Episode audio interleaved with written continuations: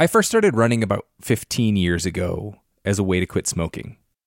Back then, my running clothes were very Rocky Balboa. So, sweatpants, sweatshirt.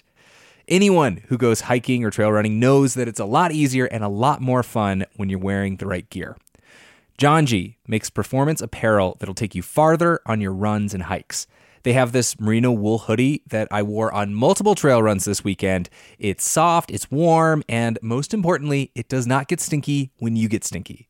Another reason to love Janji is that they donate 2% of all sales towards clean water projects, raising nearly $1 million so far. Head to janji.com to find your new favorite trail wear, outdoors accessories, and essentials. And use the code OUTSIDE for 10% off at janji.com. That's J A N J I dot com with the code OUTSIDE for 10% off. When I was a little kid, my whole family, grandparents included, packed into a Dodge Caravan and went on a two week road trip to Wyoming. We saw the rodeo in Cody, a grizzly bear in Yellowstone National Park, and an epic thunderstorm near Devil's Tower. On that trip, I fell in love with the West and the natural world. This might sound cheesy, but it kind of made me who I am today. Wyoming has it all breathtaking hikes, kid friendly museums, two of the coolest national parks in the country. The truth lies west. Discover yours at travelwyoming.com. This is Outside In. I'm Nate Hegyi here today with producer Justine Paradis. Hey. Hey. Uh, so I grew up on the island of Nantucket, which is off the coast of Massachusetts. Yep, very famous island. I know the juice. Yeah, Nantucket nectars. That's my main knowledge of Nantucket is the juice. Yeah. Very delicious.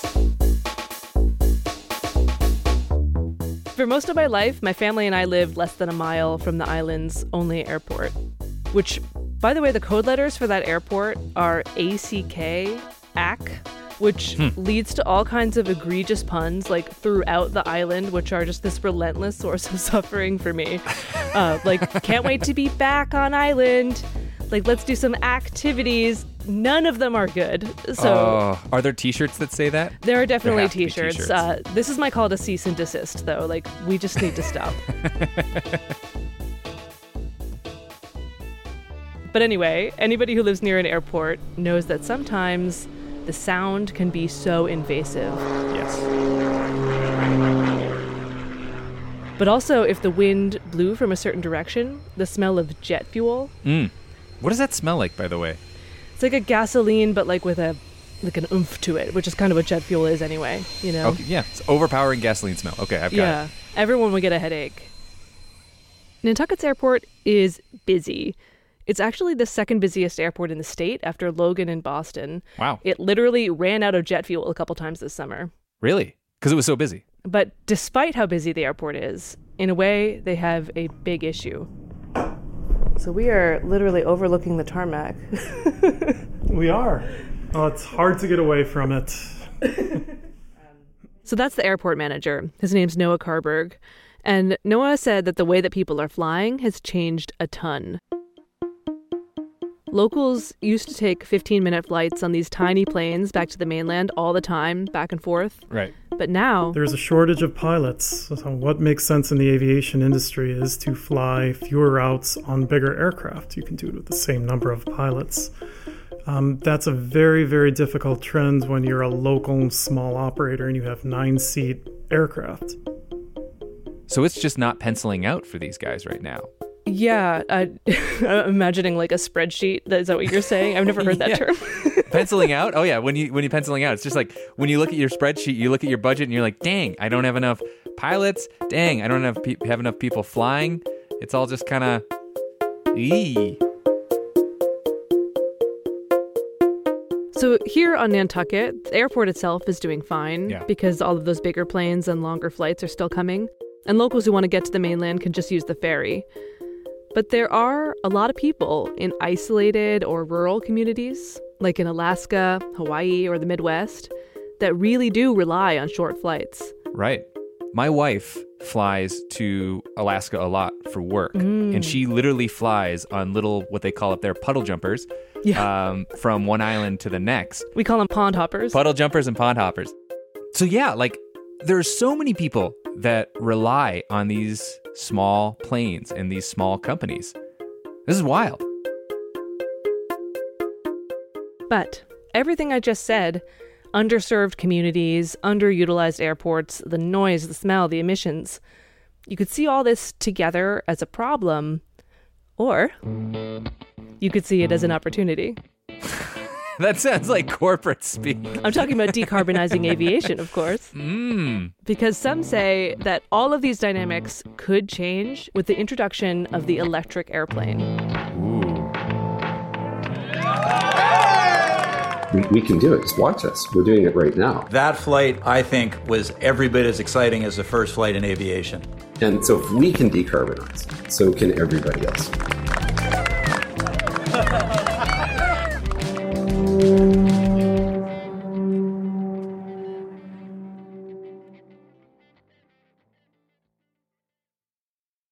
So, Nate, if you had to guess or name a couple of the challenges to decarbonizing aviation, to making airplanes carbon free, mm-hmm. what do you think they are?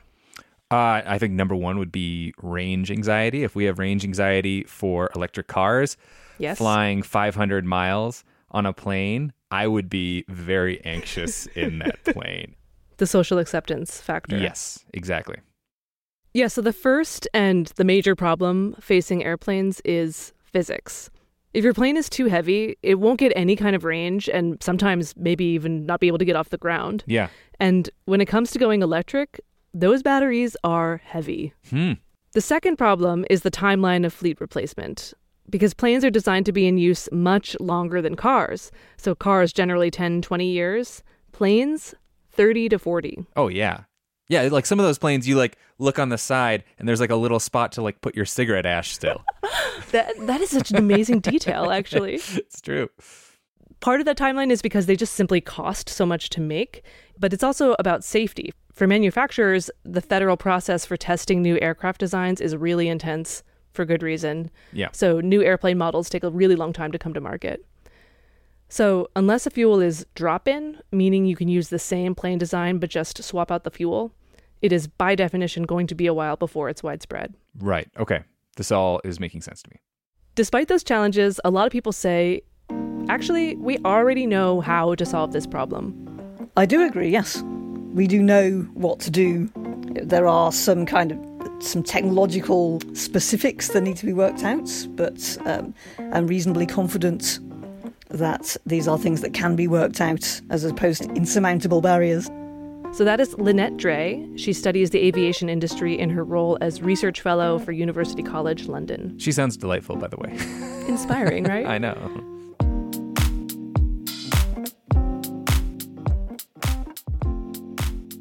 So let's take a look at some of these alternatives. First is hydrogen.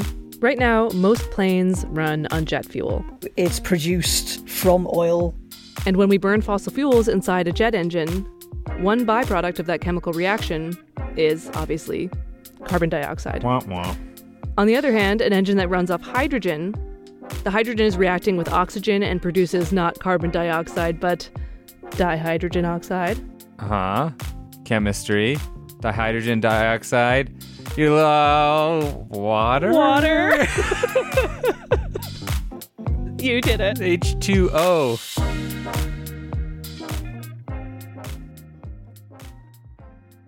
But, and here come the cons. The big problem here is that you can't use hydrogen in existing aircraft. Meaning we would need entirely new plane designs to make it work. Okay. And another thing is that the source matters. Hydrogen can be sourced from green tech, but right now most of it is synthesized from natural gas. Oh, okay. And what that means is that the emissions from the fuel itself might just be water vapor, but it actually takes a lot of energy just to get the fuel in the first place. Right. I feel like there should be like, boom, like horns just going. Meow. Yeah, and I'm not even done yet. Finally, uh, hydrogen is very volatile. Just like kerosene, it likes to blow up if you don't handle it just right.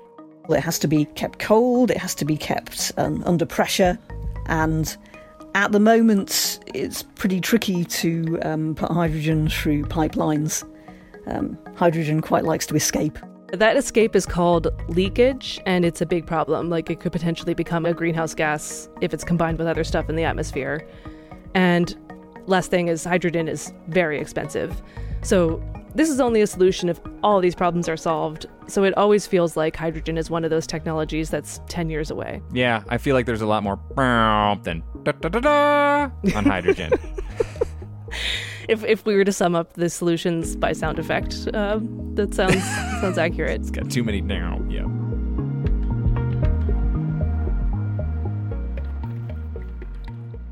The second potential solution here is aviation biofuels. Ooh. So have you ever seen like an old VW bus or something like that, which drives around and fuels up on all that leftover oil from restaurant grease traps? Oh yeah, it smells like French fries. Yeah. Yeah. Biofuels are kind of like that, but super advanced. Uh, I'm pretty sure they don't smell like French fries, but fact check on Okay. that. this is actually the most developed solution right now. Biofuels are chemically identical to jet fuel, so they're actually already being used, for instance, at LAX in Los Angeles. Con, the sources of the biofuels are not equal in terms of impact. You can get it from algae, from food or forest residues, or palm oil. Mm. So some of those sources are not great for climate or ecosystems in other Yeah. ways. Yeah, palm oil is uh, not so great. And there is not enough supply of biomass to scale up for the entire global aviation system. And finally, cost. The problem is that the price at the moment of these fuels is extremely high.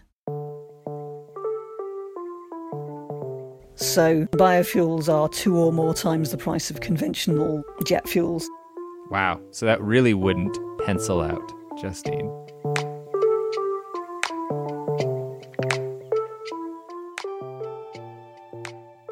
So, on to our final decarbonizing aviation pathway of the day Okay. electric airplanes. Yes. Planes that run on batteries. Major pros here no emissions from the flight if the power for the batteries comes from a renewable source. Cons when you store energy in a battery, that means you're relying on mining stuff like lithium and cobalt. And the weight of the battery, that makes it very difficult to engineer a long distance flight.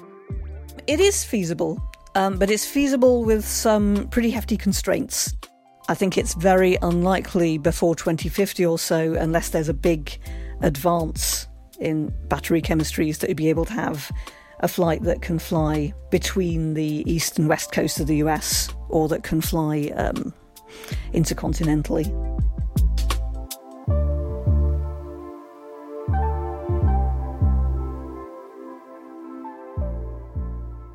There are other alternatives too, but nothing that's going to be ready and widespread in the immediate future, at least for these longer flights. But there is a category that is showing some progress, and that category is what we call short haul flight. Oh, puddle jumpers. Yeah, and an electric plane capable at least of puddle jumping, they are not just on the horizon, they are almost here. Cue music. Mux drop.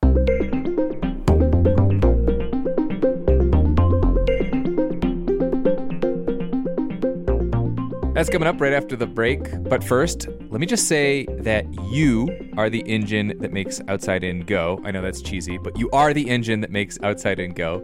And if you donate $60 or just 5 bucks a month, we will send you a sweet Outside In baseball cap. This is a public radio podcast, and that means that we are committed to never putting our episodes behind a paywall or only making the podcast available on an exclusive platform, which is awesome, right? But those are some of the main ways that podcasts actually make money these days. So instead, we are counting on you to give just because you think it's the right thing to do. It's a donation, not a subscription. And that's the way we think it should be. So give now, get your hat, and thanks a ton. We'll be right back. Walmart Plus members save on meeting up with friends.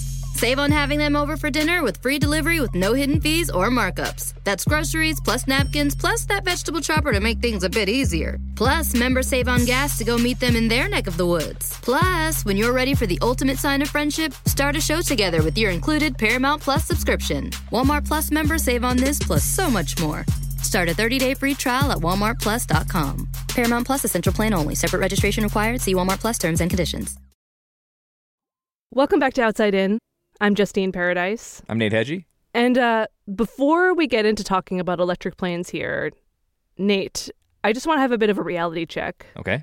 I think it can feel as a passenger sometimes when you're, you know, buying a plane ticket that what's really happening is you're getting scammed. Oh, absolutely. Like when you're dropping like $700 to fly like one state away. The legroom keeps shrinking. Airlines are offering you mileage programs, even credit cards. Then there's baggage fees and like you have to spend a bunch of money just to get like some crackers and cheese. It's like all these add-ons. But despite all that, and we did touch on this earlier, aviation researcher Lynnette Dray says that aviation is also a really tough industry. Yeah, I mean, you might think airlines are raking it in. Airlines go bankrupt with surprising frequency. Planes aren't cheap, neither is paying people to repair or fly them. And actually, there's a global shortage of both pilots and mechanics right now. And, of course, a huge cost is fuel, which is tied to the sometimes highly variable price of oil. So I guess when we're being, you know, squished like sardines into the plane and getting nickel and dimed everywhere, it's not like these like Jeff Bezos types are sitting there making tons of money.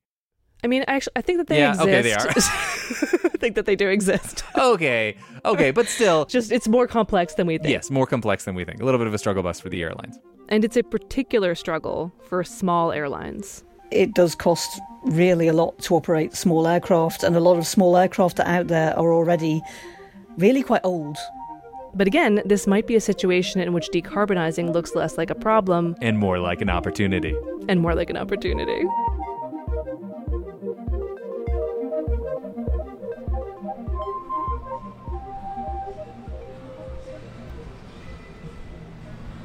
It smells kind of good down here, like the grease in a nice way, like a bike shop. So just watch out. Floor and the humidity is very slippery, and there's a lot of hazards like cords and hoses and sharp edges and things you can hit your head on. So That's Jim Goddard. He's the Senior VP of Fleet Planning and Technical Operations for Cape Air. Cape Air is a regional airline, one which actually services my home island of Nantucket. And he gave me a tour of their hangar. Full disclosure Cape Air is an underwriter of NHPR, the radio station where Outside In is produced. So, this hangar is at their headquarters in Hyannis, Massachusetts, which is on Cape Cod. This is this huge garage and workshop, and it had maybe a dozen or so planes on the floor that day. And honestly, Nate, this was so cool. So, what is the specific task you're doing right now? Right now we're installing the turbocharger, variable pressure controller, and throttle body. I'd like to say one thing. they're, they're very humble. Okay. okay. Not everybody in the world can do this. Believe me. Trust me. This is why I call them artists. Cool. Oh, thank you very much, Jim. That's, I, I don't know how to follow that up. We'll take it though. So, Cape Air is a relatively small airline. Their business model is to create hubs for these short haul flights. And short haul flights, by the way, are typically defined as under 500 miles, so sometimes that's a little more than puddle jumping. And short haul flights are just about half of flights sold worldwide. Really? Yes. That's a lot. Way more than I thought. Yeah, so Cape Air's got roots on Cape Cod, another in San Juan, Puerto Rico, and another actually out by you in Billings, Montana. Really? Oh, that's why they're called Cape Air. Boom! I just like that just came together. I have looked at them and been like, I can fly to Miles City from Billings if I ever wanted to, which I don't. I know there's no need to, but interesting. Sorry, tangent.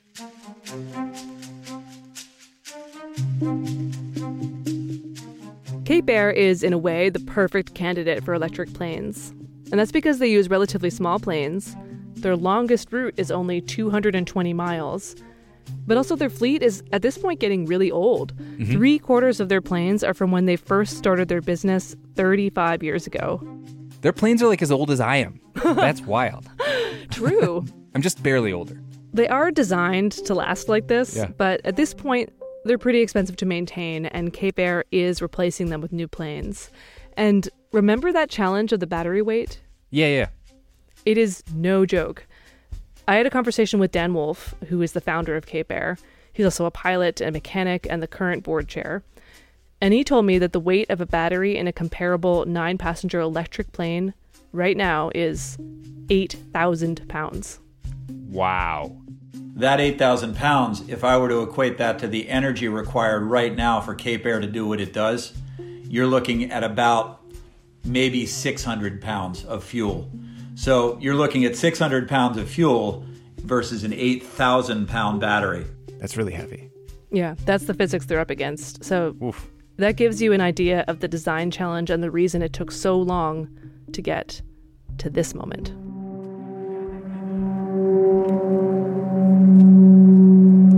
Ooh, is that an electric plane? Yeah. It's taken off.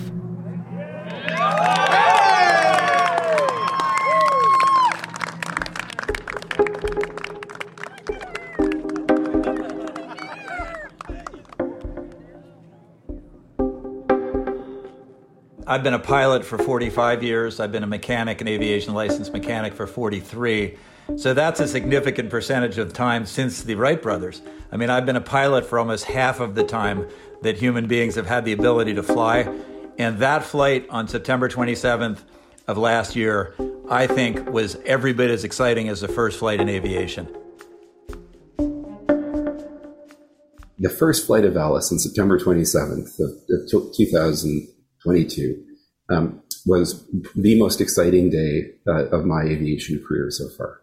So this is Greg Davis. He is the CEO of an Israeli-founded startup called Eviation. So that's electric aviation. Kind of clever. Yeah. Get it? And we just heard a test flight of their design, the Alice, which is in their words, quote, the world's first all-electric passenger plane. Cape Air has signed a letter of intent to buy 75 of these planes when they're ready for market, which is enough to replace all those aging planes in their fleet.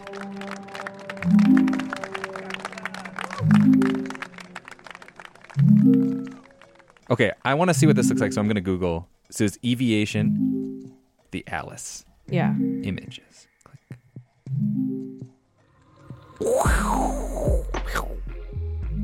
That looks like something Elon Musk designed.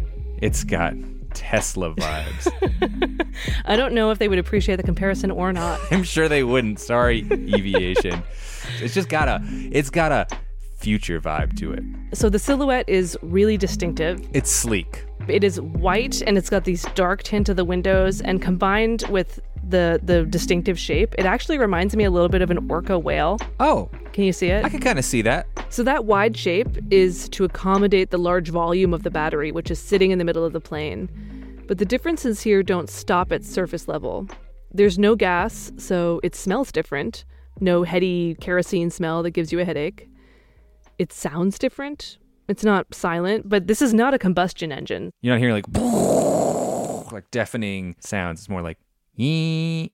and it flies differently. With fuel burning aircraft, there's an advantage to climbing for reduced fuel burn. Uh, with an electric aircraft, uh, there's no advantage. It's uh, it's just as efficient um, when you take off as it is to when you're cruising.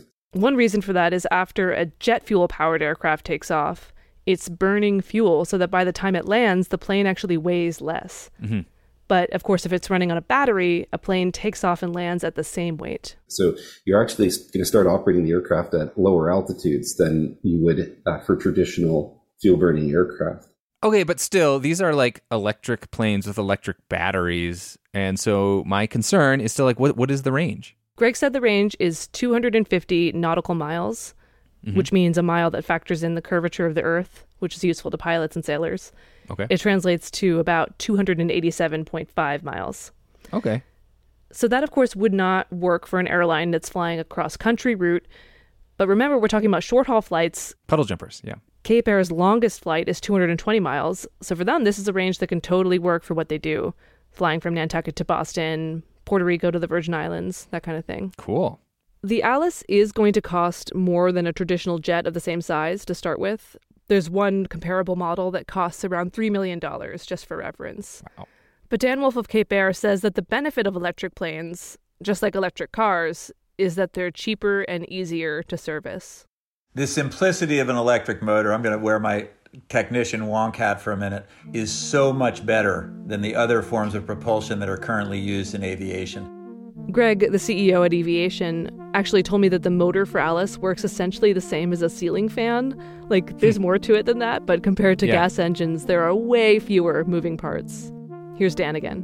When my wife and I got married almost 40 years ago, we got a coffee grinder which has a little electric motor in it, and we're still using the same coffee grinder. We've gone through a lot of reciprocating lawnmower engines and car engines between then and now, But that little electric motor, it will last forever.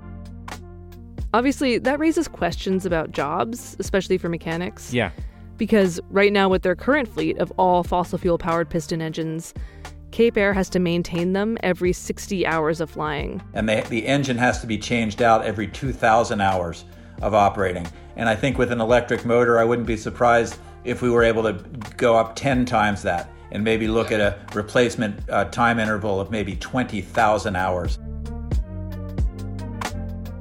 With that kind of savings, what they think we might see is more frequent but shorter routes lighting up again. And this is the business opportunity that both Greg and Dan are imagining. It almost becomes a subway in the sky, if you will, because you can have the airplanes coming and going a much uh, more frequent schedule with no environmental impact. It's sort of a home run. This means that those little airports that don't see a lot of flights right now could get more action. Cool. But one of the challenges for this dream is going to be charging. Oh, yeah, of course. And Nantucket is kind of an illustrative example of this issue because it's an island. So Nantucket gets electricity from two cables that literally run along the ocean floor back to the mainland. Oh boy. So this could increase the likelihood that the island might need a third cable, which is this very expensive thing that everyone constantly argues about at town meeting. That's a classic small town like argument, you know. It's like, "Oh, we need that third cable." One way to address this issue is that instead of having planes plug into the grid to recharge, Cape Air might deploy charging trucks at certain airports. But whatever happens, you can see that this is going to be more complicated than just buying and deploying a bunch of electric planes. Yeah, no, it sounds super complicated. Like, what is the timeline here to get these planes actually in the sky? Well, there are a few different companies working on this, like companies that are making other deals with other airlines. Mm-hmm. But as for Cape Air, Eviation is aiming to have the Alice on the tarmac by 2027. Eviation has developed three iterations of the Alice a nine passenger commuter plane, which we've been talking about so far, a cargo plane, like for package delivery, and the executive. Oh, yeah. AKA a private plane. Yeah, that's like, that's your Elon Musk, Jeff Bezos zipping around. Taylor Swift, too, people that are, you know, oh, yeah. arguably less uh, controversial. Yeah. but this takes the heat off some celebs doing these little short flights, you know, across San Francisco Bay. Exactly. Yeah. Now they can uh, they can go to skiing in Jackson Hole whenever they want to. Yeah. Yeah. I don't know how I feel about them getting that moral absolution, but in any case. Anyways. Okay. All right.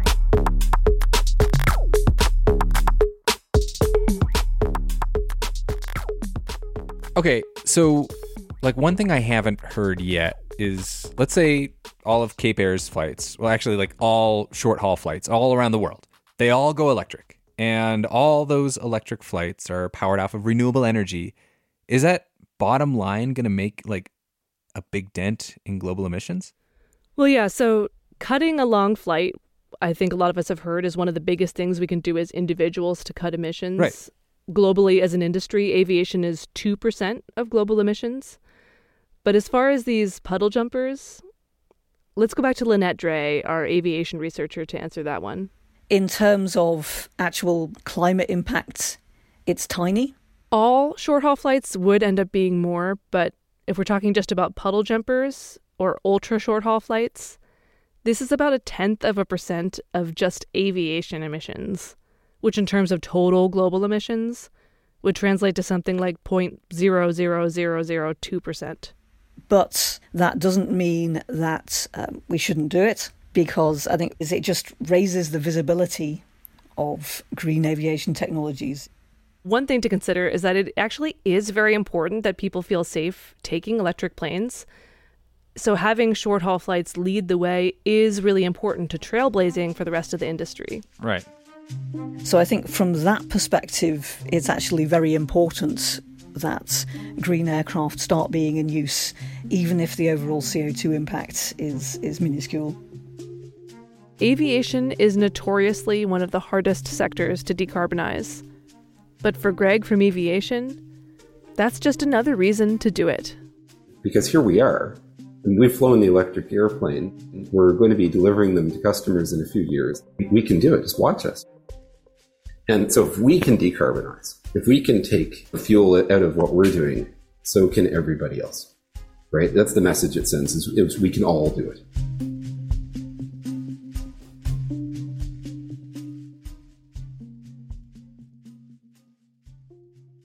Okay. I, Justine, Mhm. do you think that you would fly in the Alice? it scares me for sure. Why? Oh, I mean, I want to want to, but I think because I'm not used to it because it's new. Um, but I think part of it, to be honest, is these stories about electric cars catching on fire. Yeah. And I know that those fires uh, in EVs are um, like rare and and gas powered cars actually catch on fire a lot more. Um, Right. Yeah. but lithium fires are, are scary. I just wonder what would happen if that happened in a plane. Yeah, because you'd be in the sky. I think it's more the fear part of me than the the rational part of me. Yeah. That's, that's fair. I think it's an honest answer. People have irrational fears of flying, period. Right? Yeah. Like, even though plane crashes are incredibly rare, it's probably Hollywood's fault. We're probably that's that's who we can blame, honestly, is Hollywood. and I think if if it happened once with an electric plane, I mean, you talk about like a PR nightmare. Like, Yeah. I just think of the uh, what was that one plane uh, in the '90s, uh, the Concorde. I actually don't know this. It was a supersonic jet, and it Mm. had a series of accidents, and gone, done. So, one thing I'll say that was repeatedly emphasized by everybody was that, like, actually, our aviation system is so, so, so safe, and they're really proud of it, and it's something they would never want to sacrifice. hmm And there are multiple layers of safety checks for every aircraft every time it flies, but also when it's being designed or manufactured. And then there's this FAA certification process. The Alice is going through that process right now. But that's not to say that it wouldn't happen. Like, you, you don't know. So you might not be on the first flight, but maybe like 2030, 2031 after we've seen a few of them, you might be there. Do you think you would? Uh, same boat as you, same plane as you. Uh, I would not get on the first flight. this just might be also part of our um our personalities too like there's the early adopter type and then there's the people who who wait and see like like me i guess Yeah. but i do know that there's other people on our team that are psyched about this like when i pitched this one person said like if you get a chance to ride in an electric plane can i come um, but i do think that this also echoes what lynnette said earlier which is like seeing these planes in action hope successfully hopefully is um, is actually really important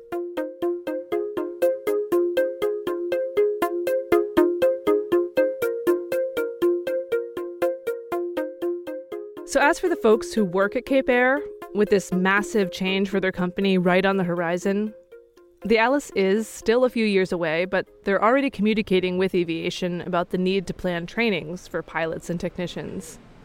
And during my visit to the hangar floor, I ended up climbing into the cockpit of one of their planes with their director of flight training. His name's Bill Guinee. I get to be in the co pilot seat. You're in the co-pilot seat. And frankly, Bill sounded kind of psyched. It's pretty awesome. What do you think about uh, the prospect of flying an electric plane, Alice? I I just hope it comes before I retire. Yeah, I definitely want to check it out and fly it. I'm very interested in it. I think it's it's about time that that we we move along. So I I hope that it comes around uh, before I call it a career.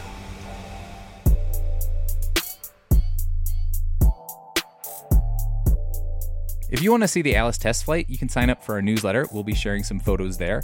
Plus, we'll be including a snippet from the cutting room floor about the possibility of uncrewed flights. Planes flying without a pilot. Don't miss it. You can sign up for our newsletter at the link in our show notes. We'll also post videos of Alice's test flight on our Instagram. Our handle there is at Outside in Radio. This episode was reported, produced, and mixed by Justine Paradis. It was edited by Taylor Quimby, and our team also includes Felix Poon and Jung Yoon Han. Rebecca Lavoie is our executive producer. A special thanks to folks who spoke with Justine at Cape Air's hangar, especially Scott Genthner and Joe Urbanski, the mechanics, aka artists, we heard from in this episode.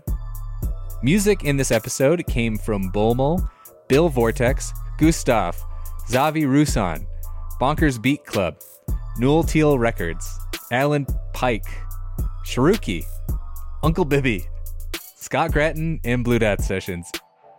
Outside In is a production of New Hampshire Public Radio.